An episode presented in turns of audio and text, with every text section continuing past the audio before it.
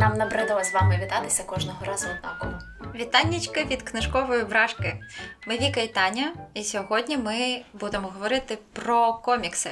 Я досить часто чую від людей, що комікси то взагалі не є література, бо, знаєте, мало тексту, текст тільки в діалогах, і вся історія подається через класно зроблений візуал. Ну, або не завжди класно зроблений. Що б ти хотіла сказати?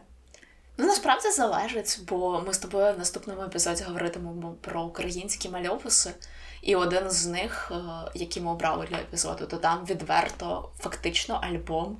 Ну, тобто там настільки мало тексту, що я не впевнена, що це можна назвати графічним романом. Але оце якими принципами ти би віднесла комікс до літератури? Бо нібито, коли є багато тексту, то є автоматична література, просто прикрашена ілюстраціями. Чи, може, в тебе є якісь ще? Ні, ну, ті, що ми сьогодні обговорюватимемо, а в нас сьогодні найпопсовіший лайнап в історії нашого подкасту, ми говоритимемо про Вартових та Персеполіс. В обох романах тексту достатньо, щоб назвати їх романами. Я не знаю, типу, я припускаю, що є якісь критерії більш точні, ніж просто кількість тексту, але, ну, я не знаю, як ще інакше можна сказати, що щось там є романом, а щось не є романом, бо десь первинно то візуал, а десь первинно то текст. Я тобі більше того скажу. Вартові увійшли в список ста найкращих книг за версією Time усіх часів, і при тому то реально єдиний комікс, який увійшов в цей список. Ну, цілком, мені здається, вони на це заслуговують. О, так. В принципі, Персеполіс на це заслуговує. Єдине, що я ніколи взагалі не довіряю цим спискам, бо там іноді дуже дивні рандомні книжки. А іноді це книжки якраз із серії «Це те, що є в усіх списках класики», а угу. ти намагалася читати тричі, і тричі не подужала, ну, бо настільки погано, знаєш. Так, розумію, я... Трохи не розумію, за якими принципами вони складають всі ці списки. Чи то кількість читачів, які прочитали окремий роман. Хто? Ну та, от реально, хто вирішує? Ну, чесно, Персеполіс, про який я зараз говоритиму, я би закинула таки в ці сто найкращих книжок всіх часів. Але чомусь Таймс зі мною не погодились. І так, Персеполіс. Авторка Марджан Сатрапі. Видана книжечка в двохтисячному році, і роман перекладений більше, ніж на двадцять мов. І це не просто так, що Марджан така сіла і придумала якусь історію, потім сказала «проілюструйте мене».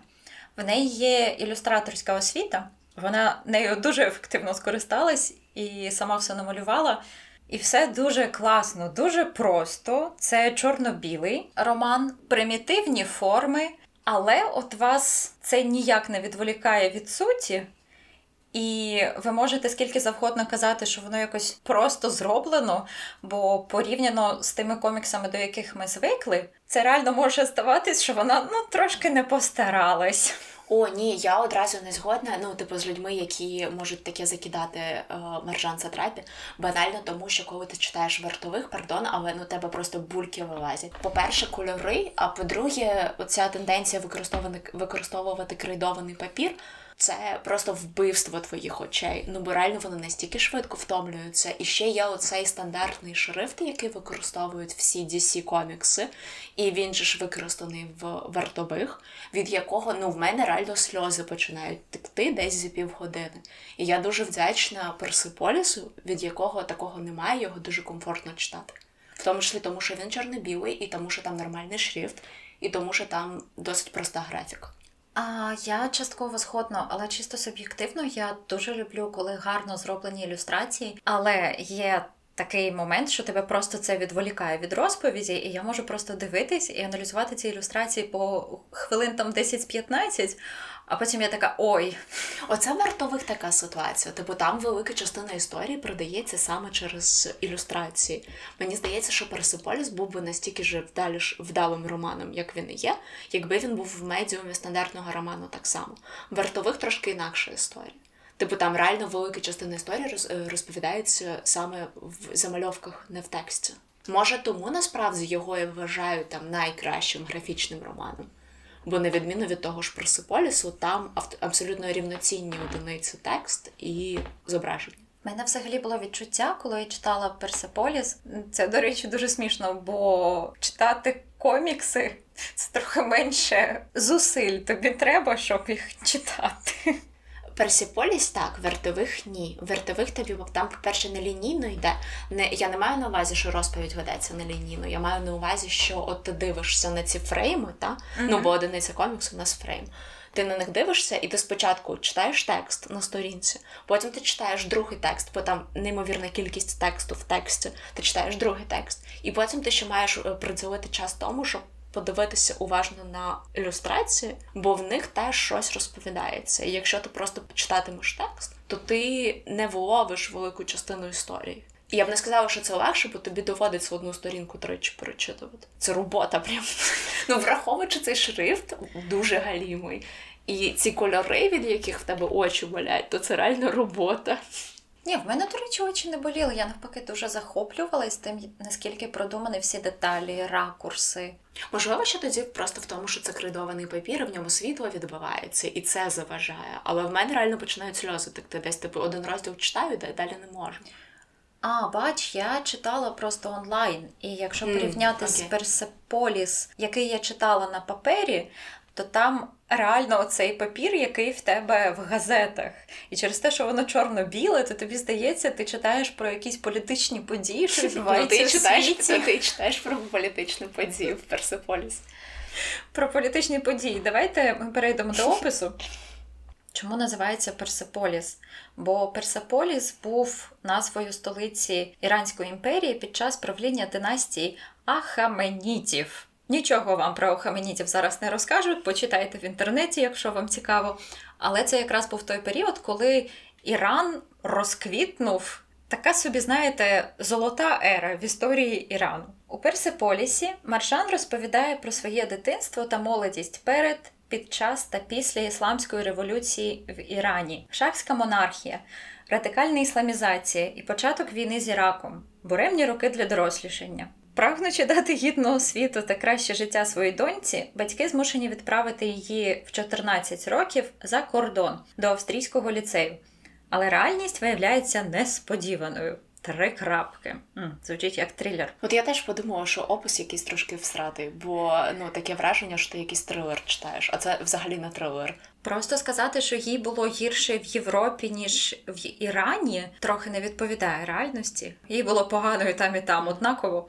Вона структурно поділена на дві частини – «Персеполіс один» і «Персеполіс два». «Персеполіс один» ми бачимо дівчинку років п'ять, як вона зростає, Марджан. Вона про себе пише, про свій досвід. Дізнаємось про її батьків, які були революціонерами. Вони, вони були проти ісламських фундаменталістів. Які, власне, прийшли до влади у вісімдесятих. На жаль.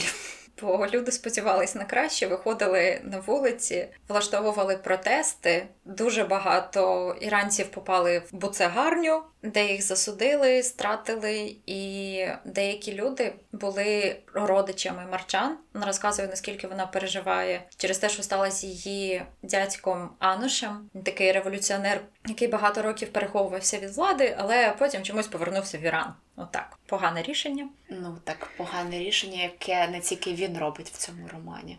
Так, дуже доречна думка. Тобто там є оця тема, яку ти любиш, бо ти любиш мігрантську літературу, що іноді туга за домом пересилює якийсь здоровий глузд. Ну, я розумію, чому вона приймає не найкращі рішення, будучи в Європі. Ще Марджан є правнучкою імператора, останнього імператора.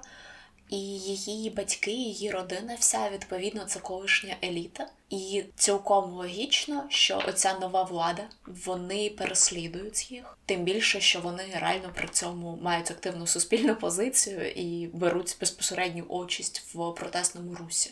І там є такі, для людини з нашого культурного контексту, багато паралелей з історією подій навколо революції сімнадцятого року. Ось про той факт, що вона правнучка імператора, я взагалі забула. Бо моя улюблена частина – це там, де вона вже у Відні, як в неї з'являються нові друзі. Вона на хвилиночку живе в гуртожитку, який очолюють католицькі монахині, в яких купа стереотипів щодо емігрантів. Але те, що я люблю в персонажці і те, що нам дуже часто показується в романі, те, як вона, незважаючи на те, що вона дуже багато років жила в авторитарній країні, в ній бажання йти проти системи, проявляти сміливість, висказувати свою думку і відстоювати свої ідеали, вона нікуди не ділась. І там є дуже прикольна ситуація, де одна з цих католицьких монахинь а, бачить, як Марджан їсть з каструлі. Каже: "Господи, я завжди знала, що ви іранці такі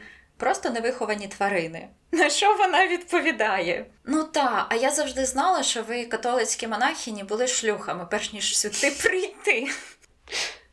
І тобто цей настрій вона проносить через усю книжку. Як вона повстає проти комісії в університеті в Ірані. Вона ж ілюстраторка, а їм таки кажуть, що ви не можете дивитись на оголене тіло. І що вони мають робити? Вони мають малювати людину, яка сидить в чадрі. І вона питає, а як я маю бачити анатомію цієї людини? На що їй кажуть, ну ви ж ілюстраторка, у вас є фантазія. Ось домалюйте на папері те, що ви побачили в своїй фантазії. Персонажка мені дуже подобається, як ви вже всі зрозуміли. Та, вона в неї ще є такий класний оцей no-bullshit підхід. Тобто вона дуже прямолінійна і, незважаючи на політичні обставини, в яких вона живе, коли вона знаходиться в Ірані, та, в принципі, і коли вона в міграції теж, вона дозволяє собі дуже чітко казати, що вона думає. Ще мені подобається, як вона намагається влитись в нове суспільство, знаходячи собі нових друзів, які репрезентують абсолютно іншу культуру відні. Як вона щось там фарбує волосся, як вона робить вигляд, що вона курить марихуану. Потім в неї з'являється хлопець, і то її перше кохання, яке її розчаровує.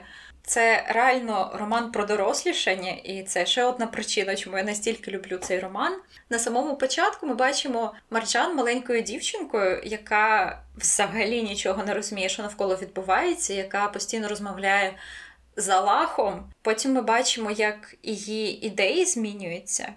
І в плані релігії, mm-hmm. в плані всього. І вже наприкінці вона в нас така доросла жінка, яка вміє приймати рішення. Мені б хотілося бути на неї схожою.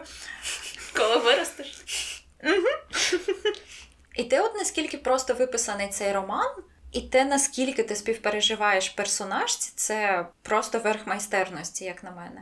Вона дуже лайкабл. Угу. Це, ну, от останнім часом особливо не так часто відбувається. Тобто всім цікаво писати якихось умовних антигероїв, та? А от вона прям, ну, її не можна назвати там якусь класичну героїню чи щось таке, але вона просто, ну, от вона тобі подобається як людина. З нею хочеться піти, піти десь пиво випити. Так, але при цьому ти бачиш дуже багато невпевненості і сумнівів. Ну так, ну бо вона жива така людина, і жива, і хороша, нормальна людина, і цікава при цьому людина, і складна якась там зі своїми проблемками. Мені взагалі подобається її ото почуття гумору, що незважаючи ні на що, вона вміє пожартувати з усього. І якось ти читаєш про всі її негаразди, і тобі хочеться вірити в краще. В неї дуже багато ще самоіронії. Я пам'ятаю uh-huh. той, той фрейм, який ти мені показала, де, де вона така, а мої хобі. Ну, вона просто порівнювала себе зі своїм чоловіком.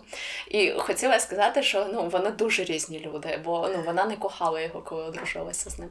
І от його інтереси, і там якийсь такий серйозний перелік, а потім мої інтереси. І там фрейм, в якому вона просто сидить і цигарку палить. Дуже релейтабл. Мені насправді не так, як тобі. Мені більше цікаво було саме про Іран читати і про те, що в Ірані відбувається.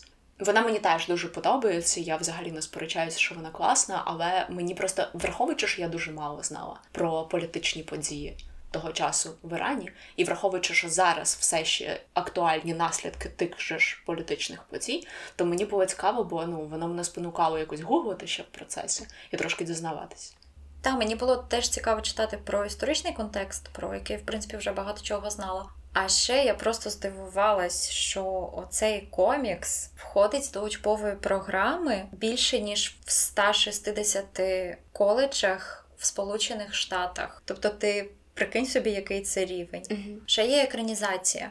Анімаційний фільм під такою ж самою назвою вийшов у дві тисячі сьомому році. І там, до речі, додали кольори. Mm. Частково... Я не бачила екранізацію. Я теж не бачила, я прочитала. Я планую побачити. Частково він йде чорно-білий, частково кольоровий. І якщо ви ще не вирішили його дивитись, то хочу вам сказати, що в озвучці приймав участь сам Ґіббонс. Фільм отримав багато нагород, і я вважаю, що його варто побачити. Тому від мене от в планах. Добре. Я не знаю, чи я буду його дивитися, бо я не сильно люблю анімовані фільми, але може подивлюсь. Що по оцінках? Це цікаво оцінювати комікси. Я за пропоную, тою шкалою. Я пропоную, так, я пропоную просто додати там ще одну шкалу. Це за... Візуалізація? Так, так, так. Давай. Персонажі. Я була здивована, наскільки прикольно виписані персонажі, бо в коміксах я, в принципі, такого не очікую. Ну так, менше тексту, відповідно, менше можливості розкрити персонаж. За персонажів чотири і п'ять. Сюжет, звичайно ж, п'ятірочка. Мова... Ну, я читала в перекладі, але мова дуже дотепна, дуже прикольно перекладені mm-hmm. оці всі жартики. Ти відчуваєш настрій персонажа в усіх ситуаціях. То я поставила теж п'ятірочку, якщо чесно. І в цілому я поставила п'ятірочку. Візуалізація... Е, я не фанат чорно-білих коміксів, тому б я поставила четвірочку. Але за все п'ятірка. Бо я в захваті, це точно одна з моїх улюблених книжок про іммігрантів. В мене п'ять за сюжет так само, за персонажів теж чотири з половиною, бо моментами трошки більше хотілося б дізнатися про решту, окрім Марджаб. За мову в мене, мабуть, теж чотири з половиною, я теж читала в перекладі. І за ілюстрації в мене п'ять, тому що вони дуже цілісні. І по-перше, а по-друге, мені дуже було приємно, що в мене очі не випадали від того, як я читала цей графічний роман. І загально хай в мене буде п'ять. О, це перший раз, коли... У нас п'ятірочка з одною ту саму книжку в обох. О, прикольно. Давай перейдемо до наступної. Наступний, неймовірно, нішевий і нікому невідомий графічний роман в нашому лайнапі – це «Вартові». Вони ж Watchmen, текст Алана Мура і ілюстрації Дейва Ґіббонса. Український переклад видавництва пі ем. Переклад, до речі, класний. Мені сподобався. Він моментами дуже дивний. Типу, там багато... Ну, таких слів і фразологізмів, які я так, ну, типу, не чую від людей. Вони якісь, типу, або з діалектів запозичені, або просто дивні, от дуже авторські. І мені доводилося гуглити не, неодноразово, та просто, щоб Ого. зрозуміти, що, ну, типу, що це означає. Але було прикольно, бо він дуже колоритний. Це, типу, щоб передати якось характер персонажів? Я, та, та, я підозрюю, що це для цього. Бо я пам'ятаю Геймана і Пратчета, добрі передвісники, ім'я оцього Цербера, той, що трьохголовий пес, переклали як Сірко. Ой, це прикольно. Ні, прикольно, прикольно, прикольно. Так, я англійською читала просто. Блін, треба українською прочитати. Непоганий переклад, дуже багато моментів, де я хихотіла, і я така думаю, ну якщо вони жарти настільки класно переклали, то це супер. Щоб, до речі, якось виправдати обговорення добрих передвісників в цьому епізоді, це взагалі те, як народилася ідея цього, перед... цього епізоду. Нещодавно на Кікстартері замість двадцять п'ять тисяч, які збиралися зібрати на графічний роман за добрими передвісниками, зібрали три мільйони. Це вражає. Це вражає з одного боку, з іншого боку. Невже це найкраще, на що люди могли зібрати три мільйони? Типу, та, дякую, я з задоволенням почитаю графічний роман за Good Omens, але, ну, камон. Повертаючись до «Вартових». «Вартові» зараз видані як графічний роман, але спочатку вони виходили окремими розділами, як це завжди з коміксами відбувається, з вересня вісімдесят шостого по жовтень вісімдесят сьомого року. Це якраз роки, коли проходила Ісламська революція. А, окей, прикольно. Це прикольний перегляд між нашими двома книжками в цьому епізоді. Дія коміксу відбувається в альтернативній реальності тисяча дев'ятсот вісімдесятих років, де супергерої з'явилися в сорокових та шістдесятих роках та допомогли США виграти війну у В'єтнамі. Через кілька років США знаходяться на межі ядерної війни з ес ер ес ер, а костюмовані герої оголошені поза законом. І більшість з них відійшла від справ, але деякі продовжують таємно працювати на уряд. Це такий дуже рудиментарний опис того, що відбувається у «Вартових», бо загалом ця книжка – це трохи таке, типу, як міркування над тим, яке взагалі місце супергероїв, І це дуже, мені здається, така метатекстуальна тема, в тому сенсі, що комікси розмірковують про те, яке місце комікси, ну чи там герої коміксів мають в світі. Бо окрім того, що в вартових мова про те, на що, а якщо і є на що, то як це має функціонувати і яке місце супергероїв, там ще і безпосередньо комікси як такі обговорюються, і вони є в тексті, як текст в тексті. Наприклад, там є окремо як новела, я не знаю, це не новела, це комікс про піратів, чи не піратів, але якусь там, коротше, шхуну, чи так, щось таке, так. З нею щось трапилося, і один вижив і їде, кудись там пливе. По-моєму, він називався як «Чорна шхуна». Так, так, так. А, із розряду «Black Freighter». Чому я кажу, в Ніни Сімон є чудова пісня «Pirate Genie» або «Black Freighter». В цій історії якраз корабель – це такий собі символ кари. А, о, прикольно, бач, я не знала. То я не розуміла, на що вона там потрібна взагалі. Бо ця ідея кари, вона ж якраз і перегукується. Так, так, дуже. З основною ідеєю. І я обожнювала ці розділи, де маленький хлопчик читає цей комікс, і ти бачиш, які події в коміксі і який в коміксі. О, бачиш, і... ти кращий читач вартових, ніж я, в тому сенсі, що коли я читала ці от хлопчика, який читав ці, цей комікс про цю чорну, як? Шхуну? Чорну, чорну шхуну, то я така, та господи, на що мені це, воно відволікає мене від основної лінії. І воно ще і дуже не класно для моїх очей, бо мені доводиться прогортати і повертатися назад, бо інакше я втрачаю діалоги, які реально важливі. Просто тому, що я в цих фреймах фокусуюся на цій історії.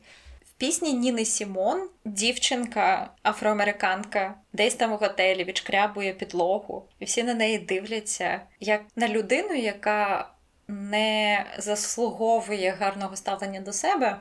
А вона така сидить і посміхається, і каже, що зараз прийде оця чорна шхуна, і ви подивитесь, хто я. Клас! Так, ця шхуна приходить, і вона мститься всім, хто її скривдив. Mm-hmm.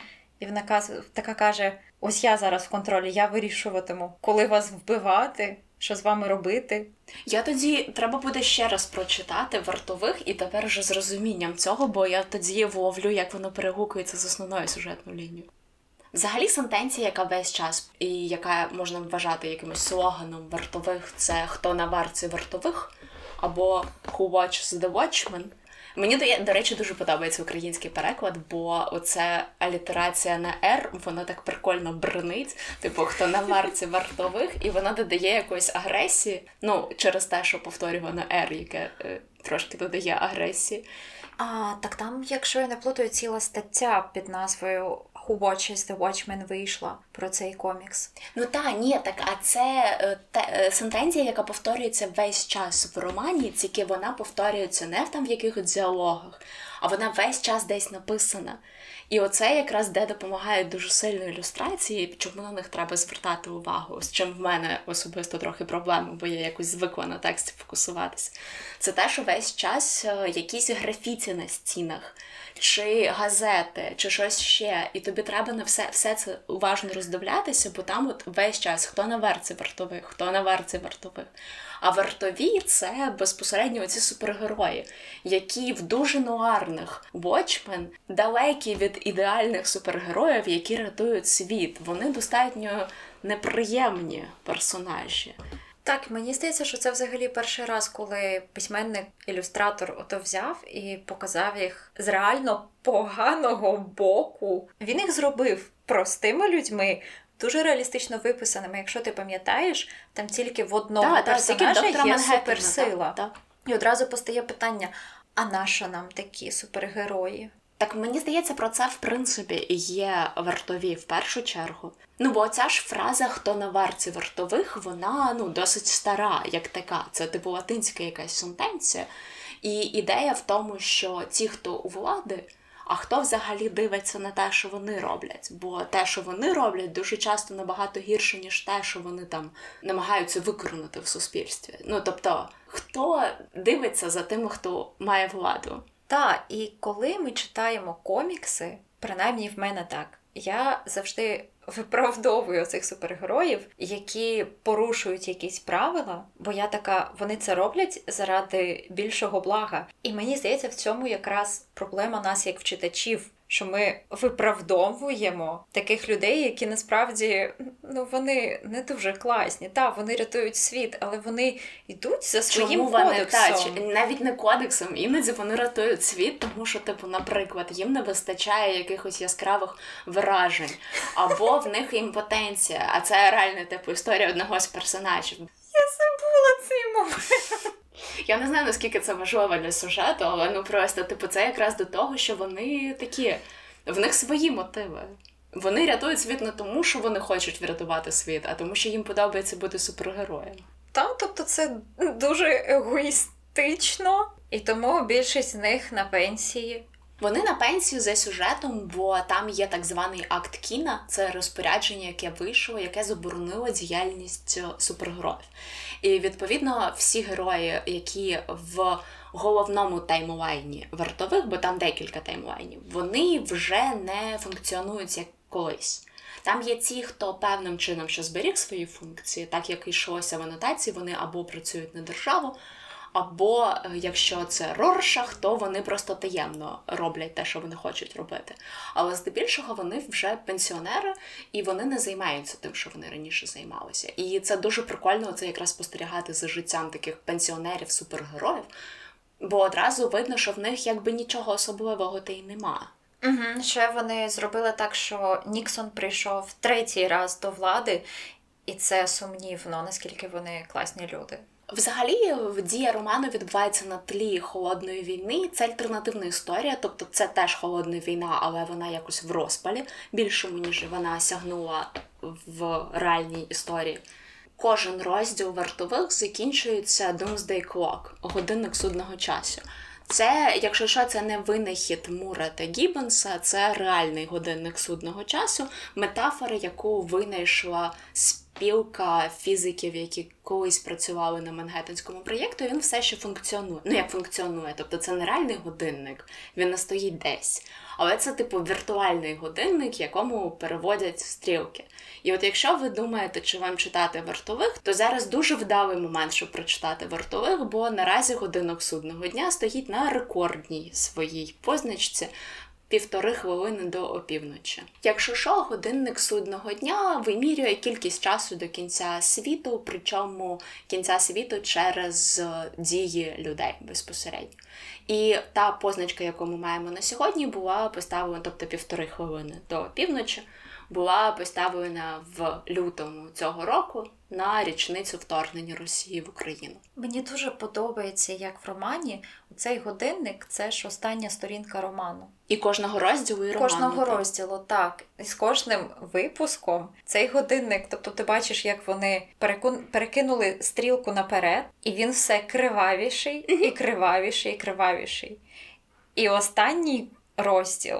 Повністю весь фрейм е, в крові. Так. Ну, бо годинник сягає опівночі, і, відповідно, це кінець. Все, кінець. Здебільшого, на що орієнтуються і вчені, які визначають, скільки там часу на реальному годиннику судного дня. І, в принципі, це те, про що йдеться і в графічному романі «Вартові», це про ядерну небезпеку. В романі це, в першу чергу, типу, побоювання стосовно ядерної війни, ну і, як ви здогадуєтесь, з останнього фрейму, повністю залитого кров'ю, нам не показують це прямим текстом, але ми припускаємо, що з закінченням роману «Вартові» починається ядерна війна. Я згадала, як хлопчик, який читає комікс про чорну шхуну, він його читає на фоні бомбосховища від ядерної війни. По-перше, та, та, та, це класний момент. Та, по-перше, це, а по-друге, те, що він ще стоїть поруч, поруч з газетарем, угу. з газетарем, який продає газети. Ми ж бачимо, які саме, ну, бо дуже детально це промальовано, і в перекладі це теж дуже ретельно все зроблено, тобто перекладено кожен рядок, який ти бачиш. І там щось на кшталт Радянський Союз вторгся до Іраку, ну, і тобто і ти бачиш, як оці, типу, передвісники того, що кінець світу, він насувається. Враховуючи, що всі персонажі насправді дуже проблематичні, чи був все-таки в тебе персонаж, якого ти читала, і ти така, ну ось з цим я більш-менш згодна, я його розумію. Ну, є... її. Єдиний такий момент був, коли Лорі на Марсі намагається переконати Мангеттена в тому, що е, світ вартий того, щоб його врятувати. Не те, щоб я згодна з Лорі, що світ вартий того, щоб його рятувати, це дуже сумнівно. Але просто вона єдина якась людяна відносно була в цей момент. Решта персонажів, ну, типу, Денні просто нічого з себе не уявляє. Роршах, це, ну, він достатньо бридкий, бо він виправдовує всі свої дуже галімі дії тим, що він нібито робить на, на краще. Тобто він якось для себе вирішив, що він має право вирішувати, хто житиме, а хто ні. І він так і діє, відповідно. Мені Роршах якраз... не був огидним, бо в нього якось був дуже класний детектор, хто заслуговує за його міркуванням померти. Це були якісь педофіли, злочинці, і він їх просто прибирав. І паралельно він же вів розслідування. Ну, але при цьому він, типу, підпрацьовував поліцію моралі в тому сенсі, що, типу, ці сексом займаються, вони жахливі, ці геї, вони жахливі. Я цього не пам'ятаю. Та, та, ні, він моралфажив увесь комікс. Воу! Все, все, тепер він мені вже не подобається. Ну, тобто він такий, знаєш, от він вирішив, що він має право вирішувати, що добре, а що погане, і діяти відповідно з цим. І це не завжди було, що там погане, це той педофіл, то треба його вбити. А іноді це було щось на кшталт, типу, ой, вона повія, наприклад, вона погана, вона заслуговує на смерть. Бачиш, я цього не пам'ятаю. Я пам'ятаю тільки своє враження. Одна з моїх улюблених речей у «Вартових» – це те, що там дуже багато тексту в тексті, і там можна, окрім того, що ти читаєш про чорну шхуну, окрім того, що ти читаєш все, що відбувається на стінах, тобто графіці, яких там мільйон просто, плюс оці газети, які ти бачиш у газетаря, які такі, типу, досить центральний персонаж. Ще кожен розділ закінчується якоюсь історією вставною. Типу, це іноді там передісторія про попереднє покоління супергероїв. Іноді це якийсь психологічний портрет чийсь. Іноді це інтерв'ю з одним з теперішніх супергероїв. І вони теж додають до історії, вони допомагають краще зрозуміти і персонажів, і те, що відбувається. Але все одно, типу, найкраще, мабуть, що є у «Вартових», це е, Doomsday Clock, е, годинник судного часу. Так, просто ти реально доходиш до кінця, закриваєш цей випуск, і воно тебе тримає в такій напрузі, mm-hmm. що ти така, о господи, з кожним розділом там більше крові, більше крові, та що ж зараз трапиться? Ну і, і стрілочка ж вона рухається ближче, так, ближче, так. ближче. Єдине велике зауваження до «Вартових» в мене, це навіть не до «Вартових» як таких, це до видавців коміксів, нащо використовувати цей шрифт і нащо використовувати крейдований папір. Бо я розумію, що, типу, коли комікси видаються окремими розділами, і це, відповідно, в журнальному форматі, окей, типу, я розумію, але коли ви вже цілком видаєте графічний роман, та не використовуєте ви його, типу, глянцевий папір просто вбиває очі читачів і заважає досвіду. Ой, я так його люблю, він такий приємний на дотик, там стільки яскравості. Він, він просто світло відбиває, і тобі в око воно, ну коротше, мені прям боляче. Може це моя проблема, може просто типу через те, що я за компом працюю, то в мене просто очі і так болять. Але, ну типу, мені набагато приємніше було «Персеполіс» читати, ніж «Вартових», тому що папір звичайний. Хм, пам'ятаєш, до речі, на першій сторінці з'являється оцей жовтенький смайлік, який схожий на цей циферблат за формою. Ну, та, та, і та, там та, крапочка крові. Та, і завершується та, все таким та, самим та, смайликом. Та. Типу, це спочатку з'являється як просто значок комедіанта, одного з супергероїв, який гине в першому ж розділі. І чия смерть є підґрунтям для однієї з головних сюжетних ліній «Вартових». Це просто розслідування його вбивства. Типу, хто його вбив і чому. Це така як зв'язувальна сюжетна лінія. Окрім цього, та, я згодна з тобою, що це такий типу наскрізний символ, бо він скрізь присутній. І він реально схожий на годинник. Там взагалі треба дуже багато уваги приділяти саме тому, що намальовано, а не є там в бульбашках тексту. Бо, наприклад, в п'ятому розділі він називається щось там симетрія, якась симетрія. І якщо подивитися на першу сторі... точніше, перший фрейм і останній фрейм цього розділу, це ідентичні фрейми фактично. Ну, тобто там багато такого, і воно спонукає тебе уважно дивитися те, що намальовано в тому числі. Але це дуже заважає читанню. Ну реально дуже. Я просто я була впевнена, що ну що там читати графічний роман. Типу, це ж комікс, скільки там тексту. Виявилося, що зусиль треба набагато більше, просто тому що ти маєш приділяти увагу більшій кількості речей. Мені дуже подобалось намагатись передбачити, що ж там таке буде відбуватись за оцими малесенькими деталями, які я тут mm-hmm. розказувала, графіці на стінах, коли цей хлопчик там щось читає. І придумувати, а що ж там далі буде. Це просто до того, що дуже класно використаний візуал, як сторітелінг. Так, так, це така, ну, типу, це не просто там частина сторітелінгу, вона, мені здається, рівноправна абсолютно з текстом в графічному романі. Ну, звідти, мабуть, і, типу, назва. Та я так думаю, що, може, якщо прибрати навіть текст, то через цю рівноправність ми б реально розуміли би історію всю. Ну, там моментами достатньо сюрно все, я не знаю, наскільки б я все зрозуміла, вартових, якби не було тексту. Типу, там багато чого відбувається, і воно досить складне для сприйняття. То там, типу, текст потрібен був. Ти в курсі, що є екранізація? Так, я і дивилася. Я спочатку подивилася екранізацію дуже багато, рок... да, дуже багато років тому. Вона, здається, дванадцятого року. Я її подивилася, може, році в чотирнадцятому, тринадцятому, а може і дванадцятому. Коротше, я її дуже давно подивилася, а потім я коли вже стикнулася з вартовими як романом, то я вже ну, на той момент знала сюжет.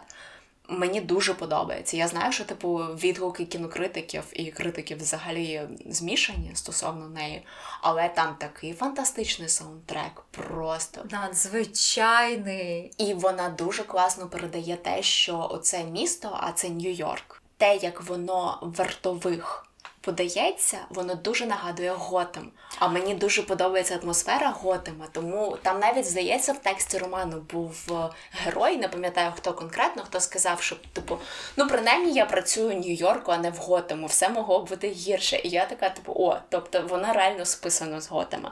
І от в фільмі це дуже класно передано. Оцей, типу, нуар-нуарний. А ти дивилася? Так, я його подивилась, але вже після того, як прочитала комікс, mm. от буквально ж на тому тижні, як закрила останню сторінку. Екранізація дуже крута. Мені, в принципі, здається, що комікси дуже легко екранізувати, бо там в тебе вже всі картиночки, ракурси, кольори. І правда, ти ото дивишся на екран ноуту, та, і ти бачиш, що там картинка така ж сама, як і на сторінці коміксу. Тобто роботи там було небагато. Але ось наскільки він яскравий, наскільки там все круто передано, і те, як я відчувала атмосферу в коміксі, вона була ідентична, mm-hmm. тому що я бачила yes, в фільмі.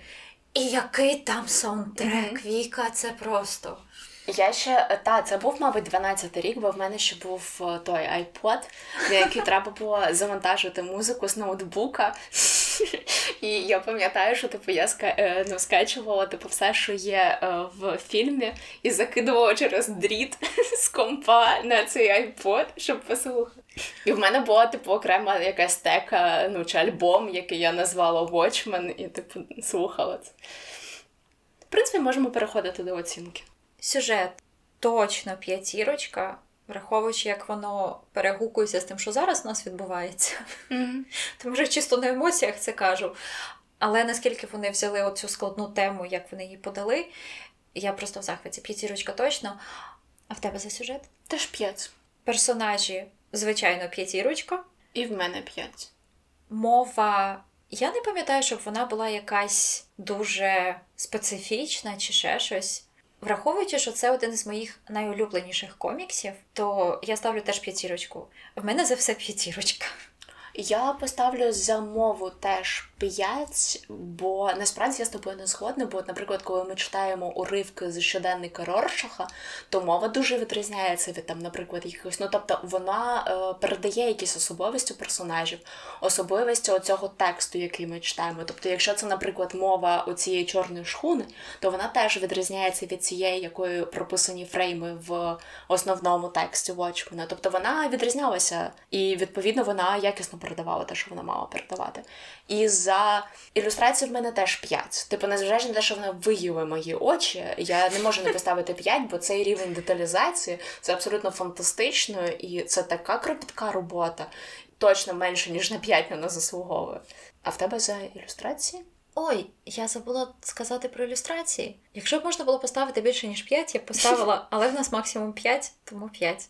Ну тоді загально в мене теж п'ять. Єй, ще одна книжка! Та в нас обох п'ятірка. Та, походу, типу, є свої плюси робити настільки попсовий лайнап в епізоді. Всі книжки, ну, дві книжки, які я в цьому епізоді отримала п'ять від нас обох. Перейдемо до некнижкових рекомендацій? Так. Моя некнижкова рекомендація, і ви її сьогодні вже почули, це пісня Ніни Сімон «Pirate Jenny», «Піратка Дженні», або ви її ще можете знайти за назвою «Black Freighter», «Чорна шхуна». Я послухаю обов'язково, бо вона ж мені краще допоможе зрозуміти вартових. Вона надзвичайна, як Сімон передає голосом, тактом, всім, що можна передати, те, що відбувається, як оцей настрій напруги, як в хічкоковських фільмах, знаєш, як вона його зберігає, і ти до останнього така, та що ж там буде, та що ж там буде. Це просто надзвичайно, мені дуже сподобалось. Будь ласка, послухайте, там буквально хвилини чотири. А моя некнижкова рекомендація сьогодні – це серіал Good Omens. Він же ж добрі предвісники за романом Ніла Геймана та Террі Пратчета. Він сьогодні звучав, коли ми говорили про графічний роман, який скоро вийде. Але серіал дуже класний. Типу, якщо ви не читали книжку, я раджу все ж таки спочатку книжку прочитати, вона теж дуже класна. Але серіал, я б сказала, що і не гірший. Він дуже театралізований, він дуже самоіронічний, ви дуже абстрагуєтесь від героїв і від історії, він, ви ніби спостерігаєте за нею збоку, але сприймається дуже круто. Я хотіла ще додати, згадала про театралізованість. Є декілька екранізованих романів Террі Пратчета. Так от, вони всі дуже протеатралізовані. Може, це його просто бажання було? Я просто не дивилася жодної іншої екранізації його книжок. Я не в курсі. Але коли я навіть читала книжку, я бачила окремі глави, де ти таке читаєш і, ну, господи, ну це Гейман написав, перейшла до трохи глави, це Пратчет. Та, ні, це дуже видно в романі, так. Але... Причому я гортала переклади в перекладі навіть свої, тобто перекладачам плюс бал за те, що вони, типу, теж це відчували і намагалися в перекладі передати. Але це, до речі, мені здається, трохи заважає роману. І тут ще питання, чи варто було це робити. Але, ну, типу, це вірність оригіналу. Не знаю, в будь-якому випадку мені було весело як і дивитись, так і читати. І зараз вийшов другий сезон, до речі. Я його ще не бачила. Та ще не бачила. Там наче Ніл Гейман писав сценарій для нього. О, я не знала. В нас для вас ще одна класна новина. Ми створили телеграм-канал, де ви можете з нами поспілкуватися. Таня дуже сумлінно його веде, але, мабуть, ви не читаєте наші описи, тому що ніхто туди не додавався. От, він називається «Книжкова брашка», і посилання на нього ви можете знайти в описі кожного епізоду. Так, пишіть нам, ми з радістю вам будемо відповідати, спілкуватись про книжечки, можете нам писати свої ідеї, щоб ви хотіли почути в наступних епізодах, та, якщо можете, ми читали. Можете нам сказати, що ми якусь дурню несемо, це теж не проблема. Типу, просто кажіть, що хочете. Можете порадити нам, як покращити епізоди. І Віка, Віка, Віка, я не могла дотерпіти, коли ж я нарешті це скажу. Я прочитала «Мовчазну пацієнтку». Єй! Бачите, Таня класна. Типу, я зазвичай, коли обіцяю, що я щось прочитаю, тепер ймовірність того, що я реально це прочитаю, десь десять відсотків. А Таня пообіцяла і прочитала. Так от, при тому, що я не фанатка трилерів, я дійшла до кульмінації, і в мене просто випала щелепа. Настільки круто зроблено. Так що, чесно, от час від часу я буду читати трилери. О, я тішуся. Так, я задоволена. Якщо ви не любите трилери, пробуйте, будь ласка, прочитати «Мовчазну пацієнтку». Там читання буквально чотири години. Ви просто будете в шоці. В мене ще ніколи такого не було від книжки. Це, в принципі, все, про що ми хотіли поговорити сьогодні. І якщо вам мало було про комікси, то наступний епізод в нас теж буде про комікси, але українські мальописи. Так, почуємося! До зустрічі в наступному епізоді. Па-па!